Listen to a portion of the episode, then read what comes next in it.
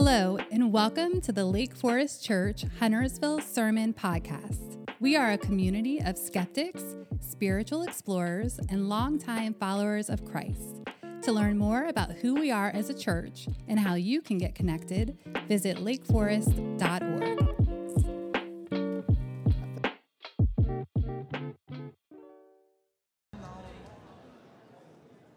Yeah. Uh, you may be seated. I'm Mike Moses. I'm lead pastor here. And uh, thank you for that, Mitch. You know, it's just a cool thing. Uh, Mitch and I have been around and leading the church together since it was founded 21 years ago. What a joy and privilege that he and I have been able to, yeah. and with a whole bunch of you guys too. But but it is a, a, joy and a unique thing that he and I have been able to partner together. Um, he's a pretty good dude most of the time.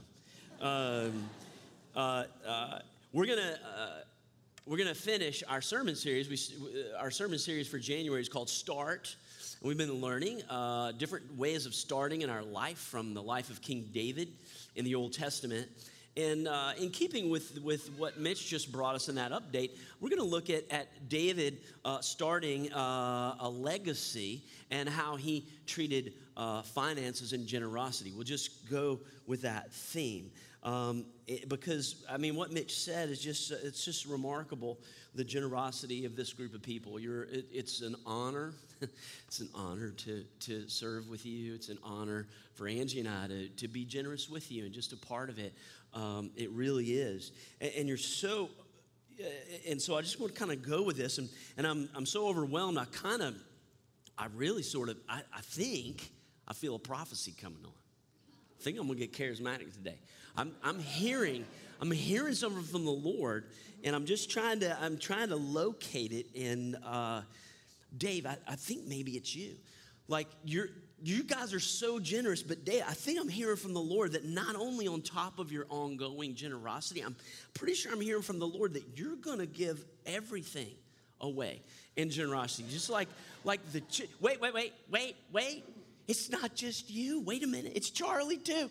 I'm here. I, I, I, like the Lord is me. Like I, as generous as you are, I think I'm hearing, dude. You're just going to give it all away. No, no, it's not just you too. It's the whole balcony. I'm hearing this from the Lord. You're going to give everything away because God has decided all the stuff you have car you drove here in, place where you live, where you rent or you own, your storage unit, your second storage unit. God has decided that when it comes time for you to leave this earth, that's going to all go to somebody else. Because the Lord God says, in the new heavens and the new earth, I got better stuff for you. So you don't need that. So ultimately, every person in this room, we are going to give it all to someone. It will go to someone else. And yet, in spite of the fact that we'll all be the ultimate givers, we'll all ultimately give it all.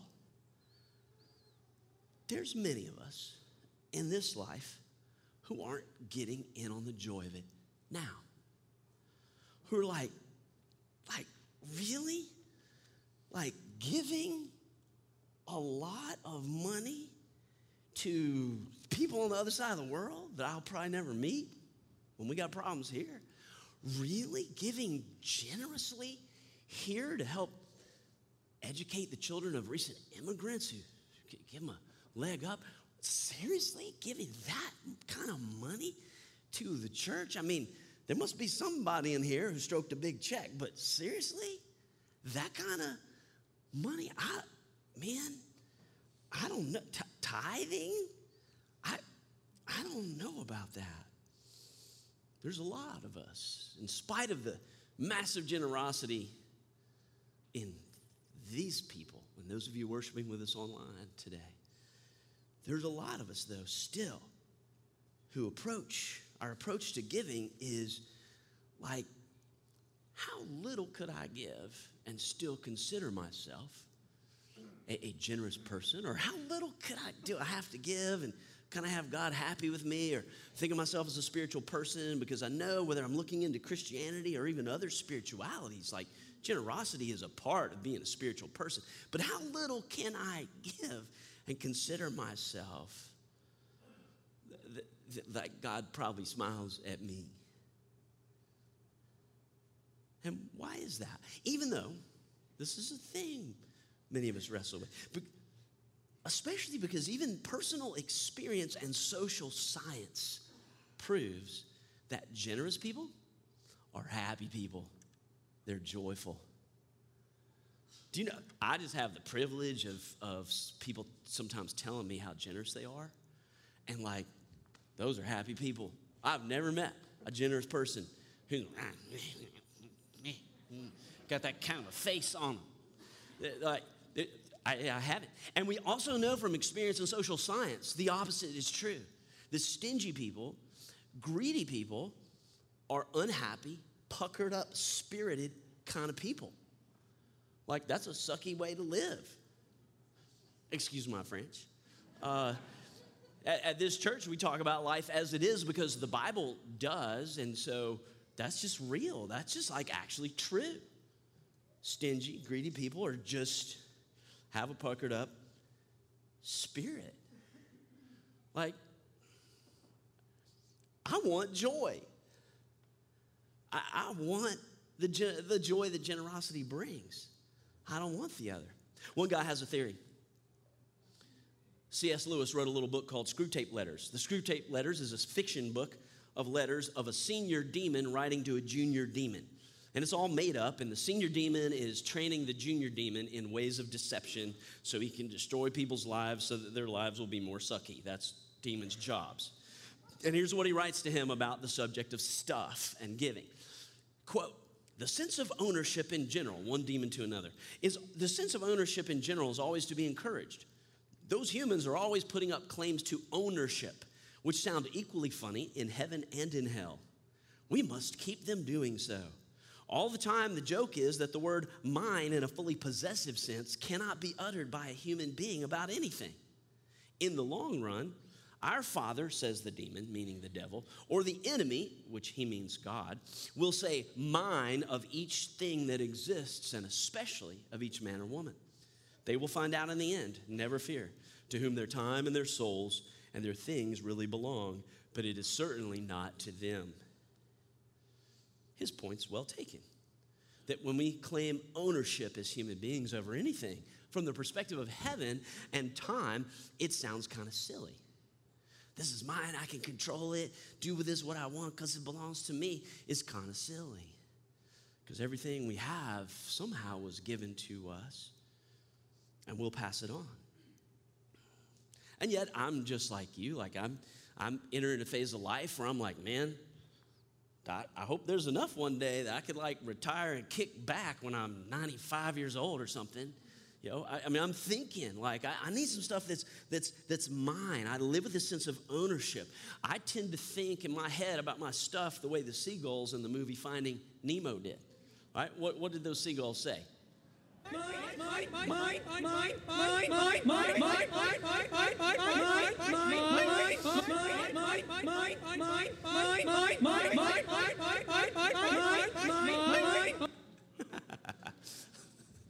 We're going to look at a story about King David and the people of Israel. And they were able to explode a huge myth, the myth of ownership that we are owners in this life in a way that freed them up to do something remarkable. So remarkable, we still talk about it today. And if you, if you want to turn in your own Bible, we're going to be in First Chronicles 29. I'm sure you were just reading there this morning. Uh, and I'm going to give you a little context as, as you turn to First Chronicles 29. This is King David. We've been learning from him all month, and now he's at the end of his life. He's at the legacy time of life, which will resonate with some of you here. And, and the people are the, the, the people of Israel.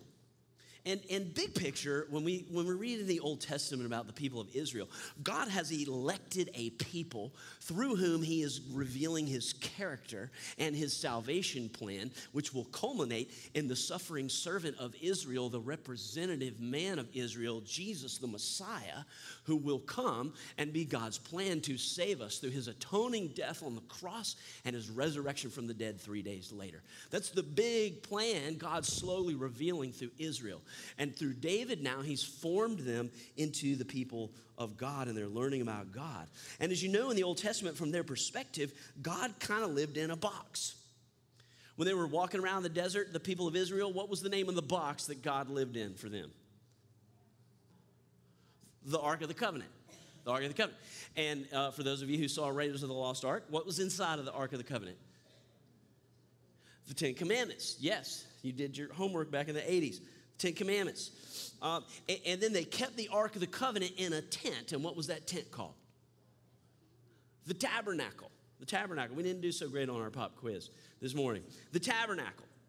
Here's what's happened. Now, but by the time we get to First Chronicles here, 29, God through David has built this incredible people of Israel, and they're beginning to really know Yahweh and begin to reflect Him to the world. And, and, and they're now anchored in the capital city of Jerusalem under David's leadership. That has just happened recently. And David is now an older man now. And, and in 2 Samuel chapter 7, verse 2, he's like, dude, here I am living in this. Pl- we built a palace, by the way. Angie and I toured the ruins of the palace of King David in ancient uh, Jerusalem. And I'm in this palace. It's got carved wood, cut stone. Uh, uh, and he says, Here I am living in a house of cedar while the ark of God remains in a tent. Like, David's like, Man, you know where I started? I lived in caves for years. I was a shepherd boy, and here I am in a palace. Some of you can relate. You think to where you started. You think to the roots that you come from. And you go, wow, I pinch myself. Where I am today is remarkable. And as part of that, David says, all that God's given me, and he's still living in a tent. Now, they knew God didn't live in the box and in the tent. It was the, the focal representative of their worship of God, who was the God of the universe, okay? But it represented that to them. And so David gets this idea. He's like, I'm going to build God a temple. I'm going to build my house out of my gratitude. That's what I'm going to do. But then God sends David a message. And he relays this. He's telling his son, 1 Chronicles 22, verses 7 to 8. I'll put that on screen next. And he says, David, he said, My son Solomon, I was ready to build a house for the name of the Lord. But the word of the Lord came to me and said, You've shed much blood and have fought many wars. You are not to build a house for my name. Your son Solomon will have the job. God said no to King David. Did he what he want was it was it evil? Was it bad for people? No, it was a good thing David wanted. God said no. What do you do when through God's sovereign plans and the contingency of human decision making, the answer is no to something good you want. Is it a relationship you're wanting this year? Is it this school, not that one? Is it, I don't know what it is, but the answer is often no in life. What does David do? Does he decide, well, I'm an older man. This is the last thing I wanted to do to honor God, and he won't let me. I'm to be bitter. No, he does what healthy people do the next best thing. He moves on. And what he decides to do, instead of being discouraged, he does this amazing thing, and that's what sets up this passage, this teaching. Even though he's never going to see the temple, he decides, well, I'm going to raise, I'll do the next best thing. I'll raise all the money for it. I'll get all the carpenters and the artisans uh, organized. I'll get all the materials for it so that when it comes time for the next t- king to build the temple, all he will have to do is say, let it be done, let it be so. And the temple will be built, they'll be ready. And so David spends the last years of his life preparing for the temple that he will never see.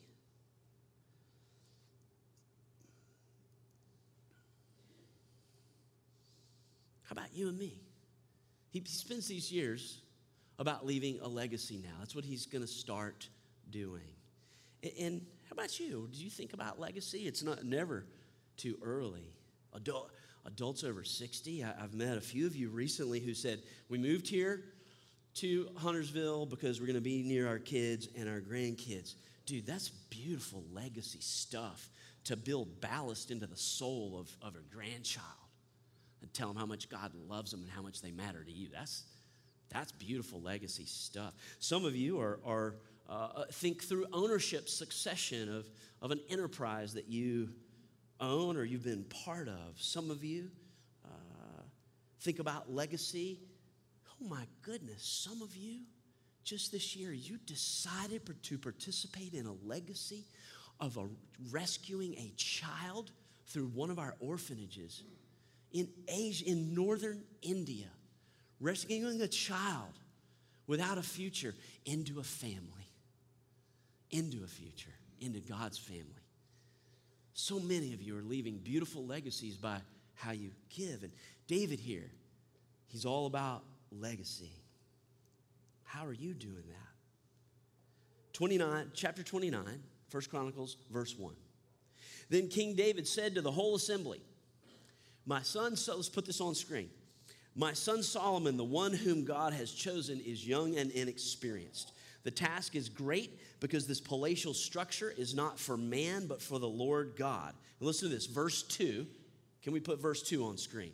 Uh, with all my resources, I have provided for the temple of my God gold for the gold, silver for the silver, and in your Bible, it might say it a little differently, but it's because more literally, what David is saying here is with all my ability to give, I've given to this project. In other words, for David, this isn't about a percentage giving. It's not about, well, I had this left over at the end of the month, so I kind of slipped it in there to, to help build the temple. Um, this is about how much I think it'll take for God to be happy and for me to think of myself as a spiritual person. No, no. This is, he says, I looked around at his king and everything that's my wealth personally, and I went in with a mindset I want to give as much as I possibly can so it can be said of me. I gave with all my ability. And interesting, David's not embarrassed to talk about his generosity with the people of God about giving resources to God's work in this world. And I remember being a pastor when I started. I was 31, 32 years old. I'm like, oh my gosh, talking about giving in front of people, that's so personal. Dude, I'm not embarrassed. I love to talk about generosity. I'm so happy to look at this passage of scripture today with you. You know why? Because I, I see the wreckage of people, friends who are enslaved to debt. And it is sucking the plenitude and the capacity out of their life, emotionally and spiritually. I see singles, I see married people who spend up to the 100% mark of, of what they earn. And I see the stress in their eyes all day, every day. Everything's a stress when you live that way. And it makes me sad for people. And so I'm not embarrassed to talk about giving because it's God's antidote to stress. Because when you live the way that the book of Proverbs teaches 80 10 10, first 10% goes to God's priorities, His kingdom work. Second 10% hooks your future self up, savings. And when you live on 80% at whatever your income level is, instead of the stress here, is here. I'm so happy when I see people discover you can live that way. That not only am I not embarrassed to talk about God's plan for generosity, I'm eager, just like David is here. The only reason I hesitate and I'm a little bit worried when I talk about giving and tithing here with you is, is the off chance that one of you might mistake this for a legalistic rule to keep God happy with me. That would break my heart. Because generosity is not something God wants from you, it's something He wants for you. God will never love you more or less than He does right now. And His gift of salvation through Jesus is free. We don't have to do anything. We don't need to give a penny. or a million dollars. He just gives it to you and he lavishes it. He loves you and he's happy with you. Generosity is his plan for you to have a joyful, abundant life and know there's meaning in your money and there's order in your home. It's his gift. So David's not embarrassed to talk about it, his own generosity, and, and, and nor are we. We want the abundant life for one another. Hmm. So, verse 2, he says, With all my resources I've provided for the temple of my God gold for the gold, silver for the silver. Verse 3, Besides, in my devotion to the temple of my God, I now give my personal treasures of gold and silver over and above everything I've provided for this holy temple. And in verses four and five, he details the amounts, which one scholar has estimated is the equivalent of $17 billion worth of stuff out of his personal. And here's what's interesting he says, Yes, I drew from my wealth as king, I got that going for me, but I also dipped into my personal wealth because I wanted to be said I gave everything I could possibly give. And I, I think this is relevant for business owners, business leaders. He gave from his personal income.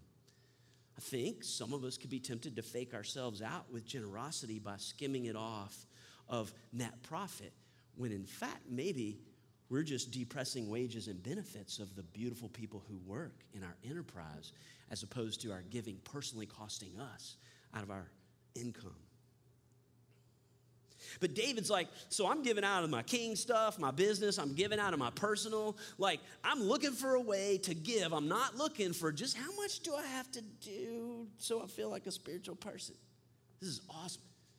Now, look down at the end of, uh, uh of verse 5.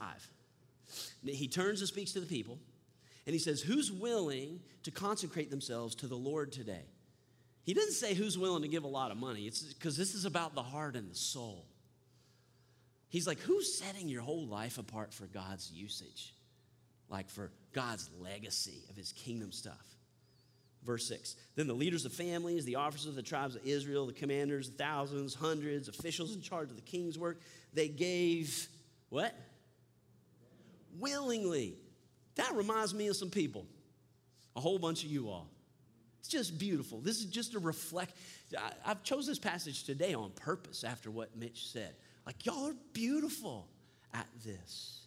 So many of you. They gave willingly. They gave toward the work of the temple 5,000 talents and 10,000 darics of gold, silver, 18,000 talents of bronze, 100,000 talents of iron. My goodness, it goes on. Verse 8 Any who had precious stones gave them to the treasury of the temple of the Lord in the custody of Nick Biancafiore. Nick is our accountant and bookkeeper here for 20 years now. He's so faithful. He's actually the accountant in charge of the whole Hornets arena uptown, and he does this for us. Um, but back in the day, his name was Jehiel the Gershonite. Uh, there in verse 8. I'm going to start calling you that, Nick. Uh, verse 9. Th- this is beautiful. Verse 9. Let's go to the next screen. The, the people rejoiced at the willing response of their leaders, for they had given freely and wholeheartedly to the Lord. David the king, Mike and Mitch the pastors, the elders of Lake Forest rejoice greatly as we see the generosity of Lake Forest folks. This is beautiful. You all are beautiful in your generosity, just the way the people of God were back in 1000 BC here. And what you see here in 1 Chronicles 29 is almost a feeding frenzy mentality that develops toward giving. People are like, well, man, I, they're not like, well, how much do I need to do to get in the game and feel like, okay, I'm part of the people of God. They're just like, how can I get in on this? What else do I have? How, can how generous can I be to God's purposes in this world? And it's incredible. Even though most of them will never see it, it's, it's going to be a legacy. And that's, I've seen that here multiple times. And yet, I know there are people missing out. A lot of Americans miss out on this as a lifestyle. And instead live in an attitude of, well, how little could I give and still respect myself in the morning? How, close can I get to greed without being greedy? Because I, I know almost nobody who really wants to be greedy. That does exist. But most of us don't want to be that. But like, but I'd like to know where the line is, and I'd like to be an inch behind it. And sometimes we think that way. And when we think that way, it's because we're confused. And we're not getting something that these guys in First Chronicles 29 got. It's we're confused because we think we're an owner. We think we're the owner. And so here, here's how we give. Okay, God, you get a little something. See you next week. Next week, maybe a little bit more if I'm still good on my bills and uh, stuff. But really, it's mine, mine, mine, mine, mine, mine. And, and, you know, it sounds different ways. People will come to me and be like, hey, Pastor Mike, like tithing, man, isn't that like an Old Testament thing? Please, please, please say yes. And I'd be like, well, dude, New Testament, Jesus said, yeah, you Pharisees ought to do that. And then also love and justice. And New Testament teaches proportional, percentage, planned, regular giving of what we can willingly, joyfully give. Uh, or somebody's like, Mike, do I tithe off the gross or the net? Do I give before taxes or after? I'm like, well, Angie and I decided we want God's blessing off the gross, not the net. And so that's what we do. But, but, but sometimes our questions and our thoughts about this can come from how little can I give and keep God happy with me? Because we're looking at it like a legalistic contract or something, as opposed to a gift, a grace from God that orders our life and gives us joy and sets us free from the tyranny of stuff. Because that's a long way away from the attitude of, man, I want to max out my giving, give as much as I can. Awesome. And this group of people saw and embraced and recognized. Here's the really the bottom line today I'll put this on screen. David and the people acted like stewards, not owners. They recognized that they were not owners at all, that they're stewards. An owner, it belongs to me. A steward, it's just on loan to see what I'll do with it. It's somebody else's. And they and when that mentality sunk in, that's when this group got into this giving frenzy. Like, what's my maximum level and capacity of giving? Not where's the line that I have to toe up to verses 10 to 11. Now, because of, we know this because of the prayer that David prayed. This is so powerful. Verse 10, this is the point. He says, David praised the Lord in the presence of the whole assembly, saying, Praise to you, God of our father Israel, from everlasting to everlasting. Yours, O Lord, is the greatness and the power and the glory and the majesty and the splendor, for everything in heaven and earth is yours. Would you say that bolded out part with me? For everything in heaven and earth is yours. Worshiping online, driving in your car, looking on your phone right now, say it with us. Everybody together. For everything in heaven and earth is yours. They had this big wake up call. Hey, I'm not an owner. Everything's God. I've got a little portion of it on loan to me for a short amount of time to use for God's purposes and my joy. And so they wanted to give as generously as they could because it all belongs to him anyway. Now he goes on, uh, uh, verses 11 and 12. And men, just specifically for a second. I think this is powerful because it's well known that masculinity has a different kind of attachment to our work, maybe than some femininity does. And so he says this Yours, O Lord, is the kingdom. You are exalted as head over all. Wealth and honor come from you. This is so powerful to me, men. David was a man, like a lot of men in this room. He gave his life and his heart to his occupation. He had risked his life numerous times for the nation of Israel. He lost a son for the nation, which was his occupation. He had lost other family members for his work. He had invested so much of his life into making Israel the people of God and getting them into the capital of Jerusalem. And at the end of his life, after he's invested all of his energy and his time, he's built it up, he's worked long hours, he's got gray hair and wrinkles, and he's looking at this kingdom that God has allowed David to develop. And he's saying, God, even though there's a lot of me in the product of my work, even though it's the result of a lot of my hard work, the truth is, it's yours. The kingdom is yours. You. What you have is because you've taken advantage of opportunities. The reason you you've worked hard, you've leveraged opportunities and your abilities, you've made sacrifices. Many of you were afforded an education by a family that propped you up. But at the end of the day, if you and I are wise and smart, we look at my little kingdom, my career, my little house, my little cars, my little man toys in my garage, and say, Lord, yours is this little kingdom because everything comes from you. I am but a steward. Now, another pastor has his people do something that I'd like to ask you to do just because I like to make you uncomfortable every now and then. But would you, would you raise your hands up in there? Let's be charismatic Presbyterians for just a minute. That's not an oxymoron. Up in the balcony, I see you. Please raise your hands like you're on a roller coaster. Okay? And let's all say together everything belongs to God.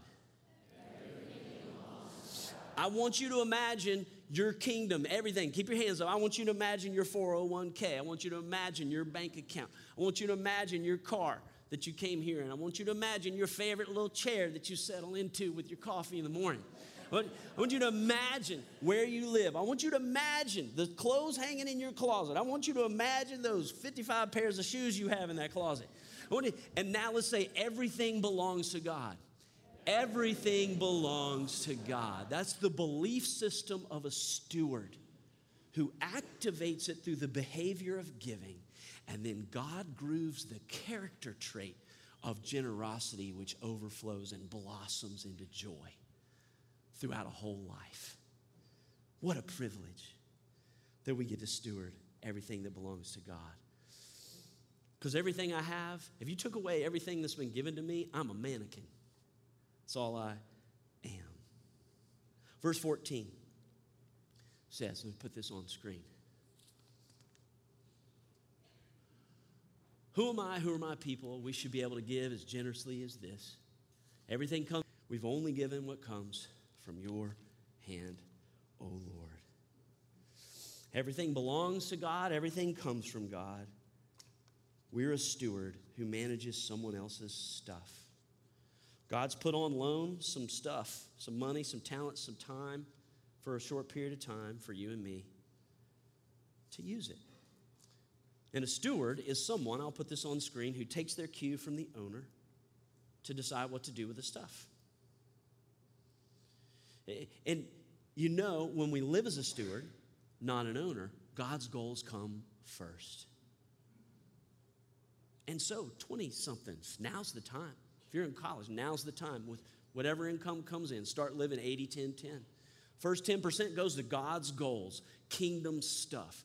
How awesome is it that part of God's goals for this church is we will be planting some churches in the Middle East this year through all of our combined legacy giving. Dude, I want to be part of that. Just start now, and wherever you are, 10% goes to God's goals first, 10% to your future self. Hook, hook that person up and then live off of the 80%. Your 20s is the time to start.